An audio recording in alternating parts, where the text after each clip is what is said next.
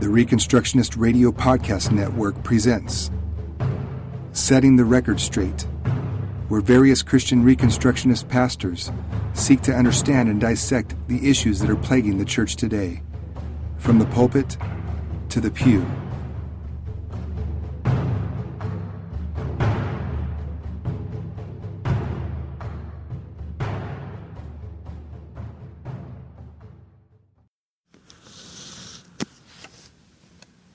Romans in chapter 8, starting in verse 19. Please hear the word of God.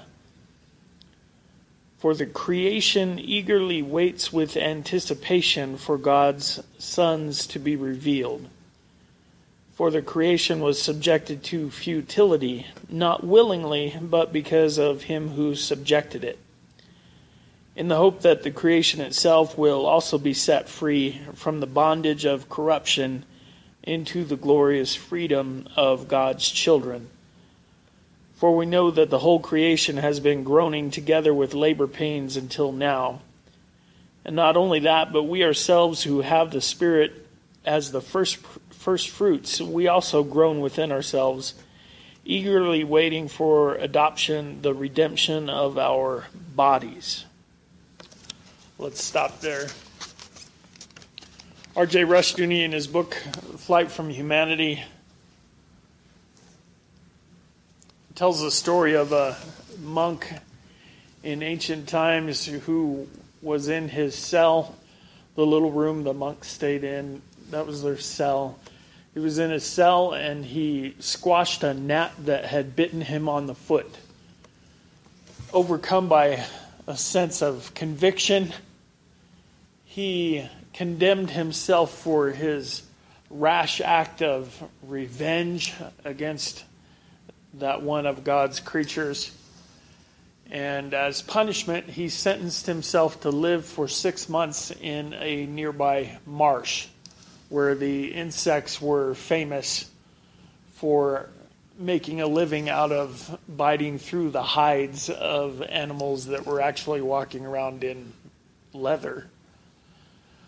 And after six months of living out there in this marsh, the monk returned to his monastery. And Rushdoony says they recognized him only by his name. And for a moment, they believed that maybe he was an unfortunate traveler looking for aid, a man who was stricken with elephantiasis, this, uh, you know, that disease. And so apparently it was pretty gross. But his contemporaries there lifted that monk up as being a paragon of virtue. They told that story like it was a good thing. That here is a monk who was so hard on his flesh for the sake of being holy. And we've talked about this before. We saw it in the book of Colossians this idea that sanctification cannot be achieved by treating your fleshly body harshly. And why is that? Because your body is not the source of sin in your life. Jeremiah chapter 17 says that the heart is desperately wicked, deceitful above all things.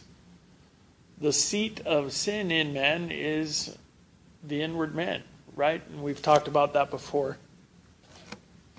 Wanted to relate to you that when I was first converted, uh, I had teachers and well meaning Christians sell the idea of fasting to me based on this idea that when we fast, what happens is we are weakening our physical bodies so that it will be easier for our spirit to be in charge and take control, and, and we can start focusing on the right things.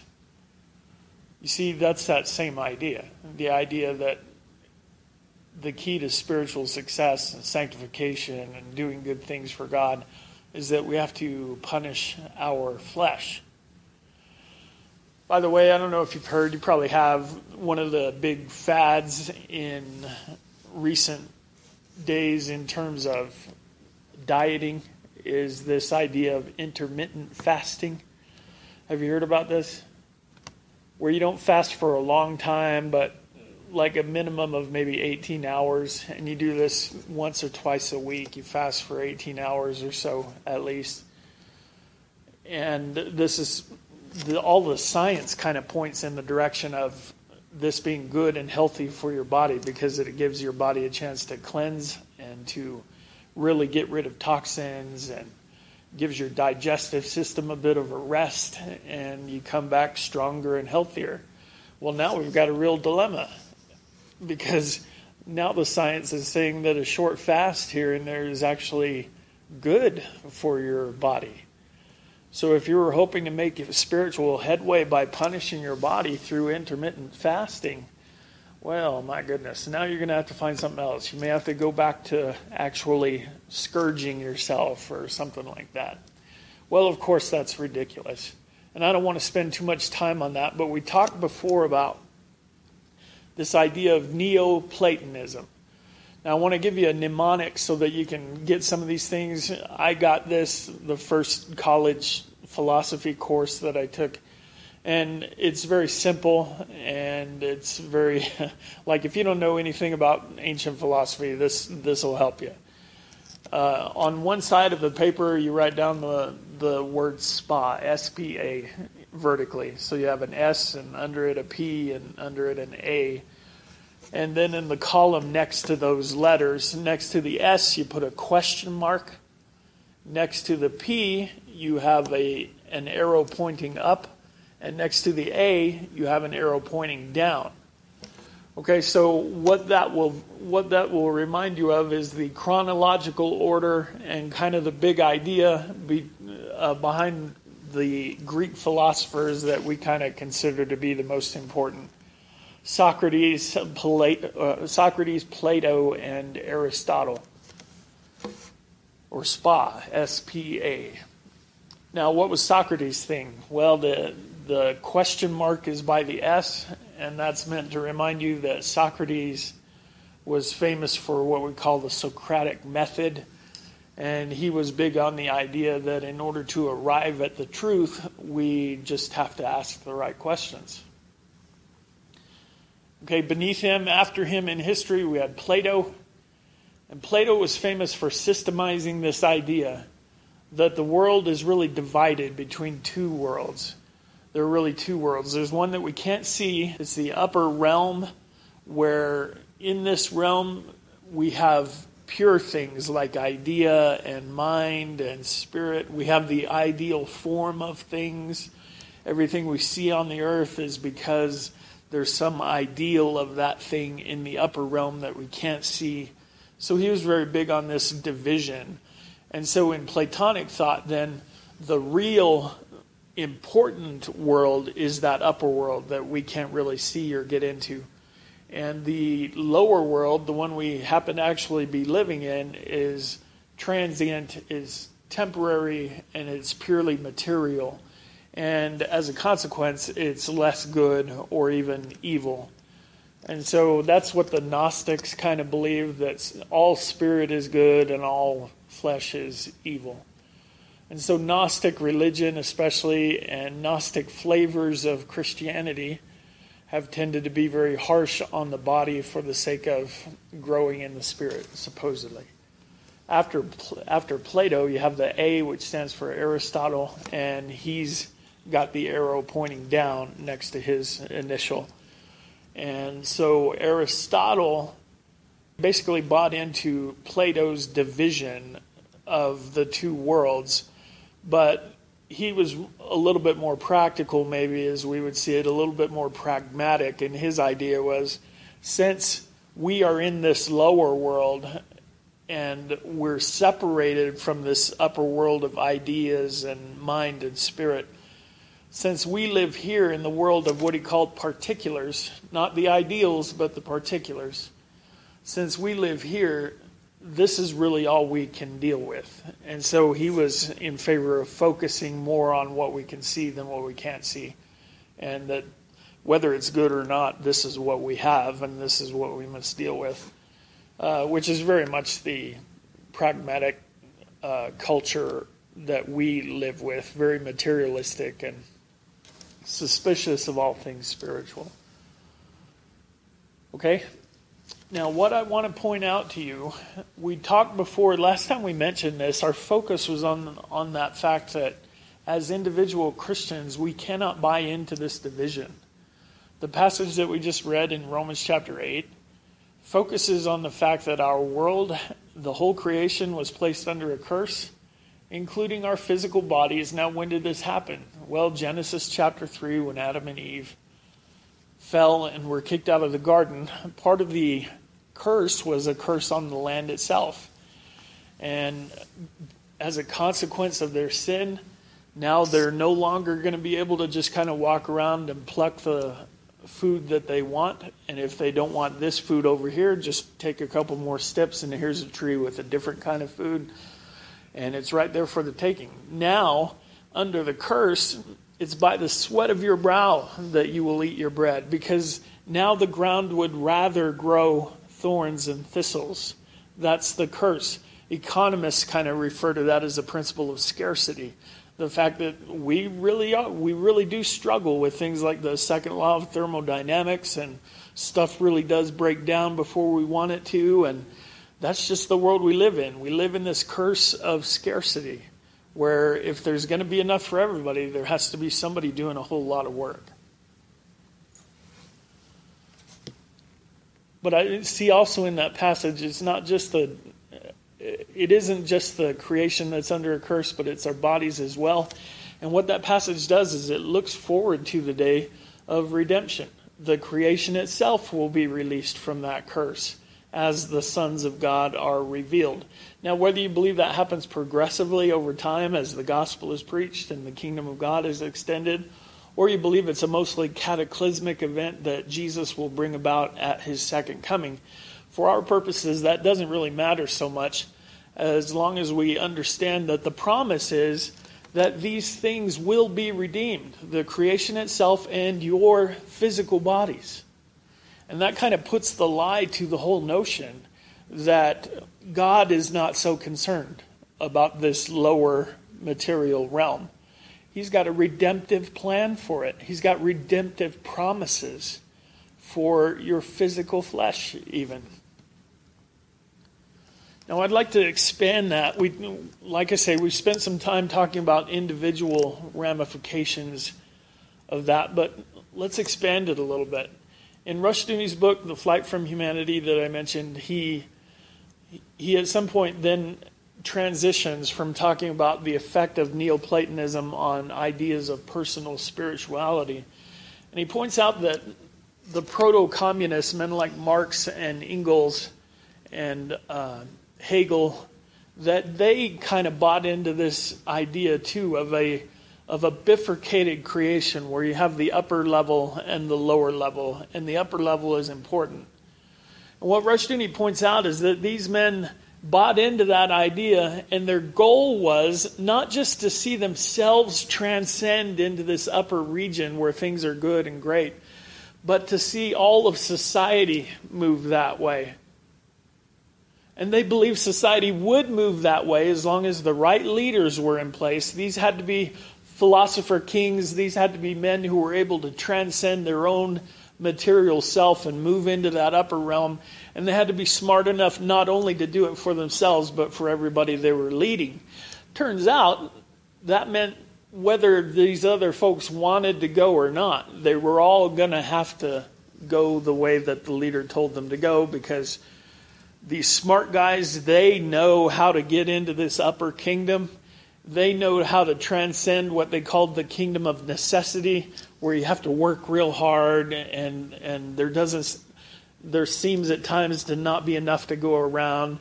They were looking to transcend that and create this second story kind of utopia on earth where now you don't have to work so hard. Food and all things that you need are abundantly provided. They're mostly free.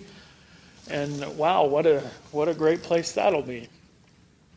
Whether you want to actually go there or not.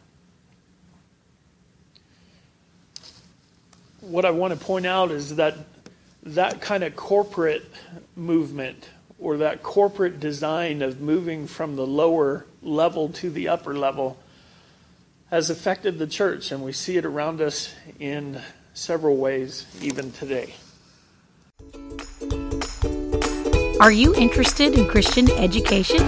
Would you like to learn how to be a Christian teacher or how to run your very own Christian school with success? The GCS Apprenticeship Program can help. Learn more on our website at gcsapprenticeship.com. The Reconstructionist Radio Podcast Network brings to you a complete lineup of podcasts where you will hear practical and tactical theology our desire is not simply that you consume our shows, but that you also live out your faith in every area of life. We can talk all day long about these things, but if we fail to put them into practice, then we fail as ambassadors of Jesus Christ our King. Subscribe now to your favorite Reconstructionist Radio Podcast Network shows, or you can subscribe to the Reconstructionist Radio Master Feed, where all of the content we produce including the audiobooks and audio articles, will pop up as soon as they are available.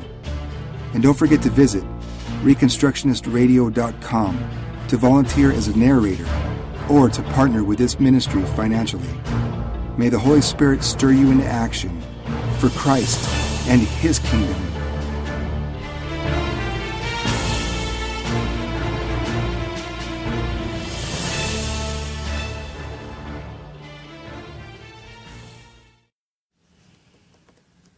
Kind of the same way that Marx and Engels and Hegel, in kind of the same way that they hope to see all of society translated from the lower, less important kingdom to the upper, more permanent one. Frankly, within evangelical Christianity in the West, even today, we have several theologies that have the same effect, only they tend to be more focused on just the church. What I'm saying is that there are several theologies that are taught by otherwise Bible believing men that have the effect of dividing the world up into that which is spiritual and eternal and therefore good, and that which is spiritual or physical and temporary and fading away and therefore evil. And and really probably at its base at war with God anyway. And several of these theologies abound. They go by, I'm not saying they're the same, but they have different titles. We have what's called two kingdoms theology or radical two kingdoms theology. There's another one called New Covenant theology, and of course, dispensationalism. These all have the effect of buying into Plato's division of the world into the spiritual and therefore good, and the physical and therefore not so good. Now, one of the ways they do that is by claiming that the Old Testament is different from the New Testament in that the Old Testament is very concerned with physical things. So you have a physically defined people of God, the Jews, who are on their way and they're occupying a physical promised land on the physical earth. And Deuteronomy chapter 27 and 28 are talking about blessings and cursings. And these are all, you read through all these uh, blessings and curses, they're all very physical in terms of sickness and healing, uh, wealth and poverty, uh, defeat in battle versus victory in battle uh, many offspring versus barrenness, good crops versus no crops, aliens coming in and kicking you off your land versus you remaining on your land in peace. So, all these blessings and curses are very physical. Now, these, these false theologies would then say that now along comes the New Testament, and because of the work of Christ and the sending of the Holy Spirit and the different organization, which is now the church, which is a spiritual organization. You see, the church really kind of belongs in this upper level. It doesn't belong exclusively to this lower level or even primarily. And so, what happens is now in Christ, we have many spiritual blessings. We have forgiveness of sins, we have eternal life, we have peace and joy, we have unity with each other we have free and open access to God. We have many things many blessings that the Bible really does enumerate for us. These are good and lovely, they're wonderful. We thank God for them. But what these false theologies will do is they'll, they'll draw this same false dichotomy between the two worlds. And now, what they do is they will say, you can't go back and really take those blessings and curses seriously. It's probably not right for you to try to draw a line between those things that are written in the blessings and curses and the things that you actually see happening in the world. For instance, if a if a land is hit by drought and their crops fail, it's not good to go back and see, well, how have they been dealing with the commandments of God? That's wrong. Because we're in the new covenant. And now the, the blessings of the new covenant are not about your crops anymore. It's not about your physical health. It's about spiritual blessings. All those old blessings were really just kind of metaphors for the great things that God would eventually do. See, those physical blessings, they're all down on the lower level. But now in Christ, we're raised up to this upper level. And what you can have with these uh, false these false theologies that really do promote this view, you can really begin to see this dichotomy come in. Uh, radical two kingdoms, uh, for instance, proposes that the the kingdom of God's grace, the real, the more important, the better, the higher kingdom, is the church, where Jesus has come in His grace and He's given us His commandments. He's saved us and according to this theory, Christians come through the doors of the church on Sunday morning. They go through a liturgy in corporate worship, and as a function of that liturgy, they are actually raised up into heavenly places, worshiping with the angels at the throne of God. They're no longer, there's a sense in which, which is right to say, they're no longer here. They're no longer in the lower level, they're in the upper level. They're in the they're in the good place, spirit and mind and idea and eternity and blessing. That's where they are and that's where they're worshiping. The hour is up and now it's time to go eat lunch and the church comes back down to earth and leaves the church building and goes out into what's called the common kingdom. So you have the redemptive kingdom, which is the church, and outside that, you have the common kingdom. Now, what they would say then is that the church is ruled by the Word of God, but in the common kingdom, it's not ruled by the Word of God. It's ruled by this theory of natural law, where we're going to have sinners whose minds have not been yet enlightened, we're going to have them be in charge of kind of uh, feeling around in the dark and see what kind of good ruling concepts they can come up with. They're going to stumble around and maybe find some useful principle. But to a lot of these folks who preach those sorts of things, it's actually better for the people out in the world to stumble around like that and maybe find a good principle here and there. It's better for that to happen than for Christians to go out and actually say, look, it says it says this in my Bible in in, in Genesis. It says this in Deuteronomy. It says this in Exodus. Thus saith the Lord. No, no, no, you can't preach that. That's the common kingdom. They are ruled by a different law, they are ruled by natural law. It's better for them to come up with their own imperfect, unjust, fundamentally rebellious rules than it is to have Christians leave the kingdom of uh, the kingdom of God, the redeemed kingdom, and go out there and try to bring them under the law of God. I know it sounds ridiculous, but that's true. It's true. They really do feel that way. And some of these false theologies, another way they draw a false dichotomy, a Neoplatonist false dichotomy, is they'll have uh, law and grace or law and gospel at odds with each other. So that you will have people say things like, you shouldn't be preaching commandments to the people who are inside the church because they're new covenant people. You can't be going and telling them they need to obey. They really believe that if I stand up here as a, as a pastor and tell you, here is what the Word of God says, this is what God commands you to do, that if I do that, then I'm placing you in bondage somehow. That I'm preaching moralism. I'm no longer preaching the religion of the Bible. I'm being moralistic by telling you, look, the Bible actually says you should do this. And so you should do this. Oh, no, no, you can't. No. You have to, every message has to be about the gospel. You have to, you have to preach what God has done in Christ Jesus death, burial, and resurrection, atonement for sins. You have to preach that every Sunday because that's the only way anybody's going to grow. And if you, if you, don't preach that one Sunday and you preach the Ten Commandments instead, now you're going to put them all in bondage. See, the law works against the gospel. They have separate, they have separate goals because one belongs to the lower realm and one belongs to the higher realm. And you can't mix these two. What do we say to that? We say that's ridiculous.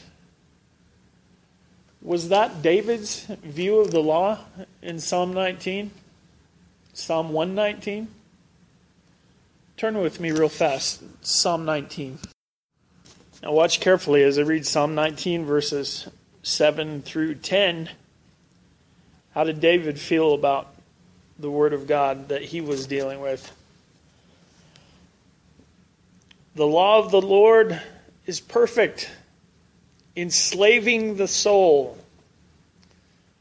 The testimony of the Lord is sure, causing the simple to walk in foolishness. The statutes of the Lord are right, bringing sadness to the heart. The commandment of the Lord is pure, causing our eyes to be blinded. The fear of the Lord is clean, keeping you in chains forever. The judgments of the Lord are true and righteous altogether. Yet more to be desired is the pure word of God's grace. Now, if you were paying attention, you know I was just uh, messing with you there. That's not David's view at all, is it? What does it say? The law of the Lord is perfect, converting the soul. The testimony of the Lord is sure, making wise the simple. The statutes of the Lord are right, rejoicing the heart. The commandment of the Lord is pure, enlightening the eyes. And the fear of the Lord is clean, enduring forever. The judgments of the Lord are true and righteous altogether. More to be desired are they than gold, yea, than much fine gold. Sweeter also than honey and the honeycomb. These, these uh, men who hold to this false dichotomy where the Old Testament exists on a lower level than the New Testament. You know, the image is they have the poor believer standing there with one arm chained to a horse heading west and the other arm chained to a horse heading east. And these horses are named Law and Gospel. And when the, uh, when the executioner comes, he's going to crack the whip, and both horses are going to go. They, have, they believe that the law and the gospel are running in different directions. They have different goals, they're moving toward different ends. But the goal, the goal of both law and gospel, according to the scripture, is the implementation of the kingdom of God in the earth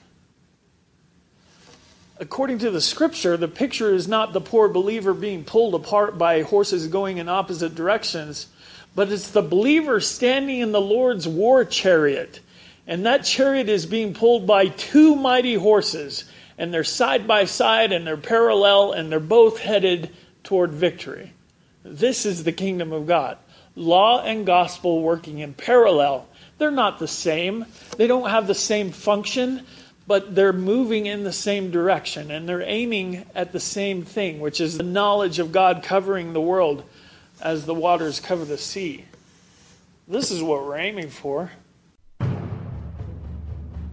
Thank you for listening to Setting the Record Straight. Join us on Facebook at the Reconstructionist Radio Discussion Group. And don't forget to visit ReconstructionistRadio.com to listen to all of our podcasts and to download our free audiobooks.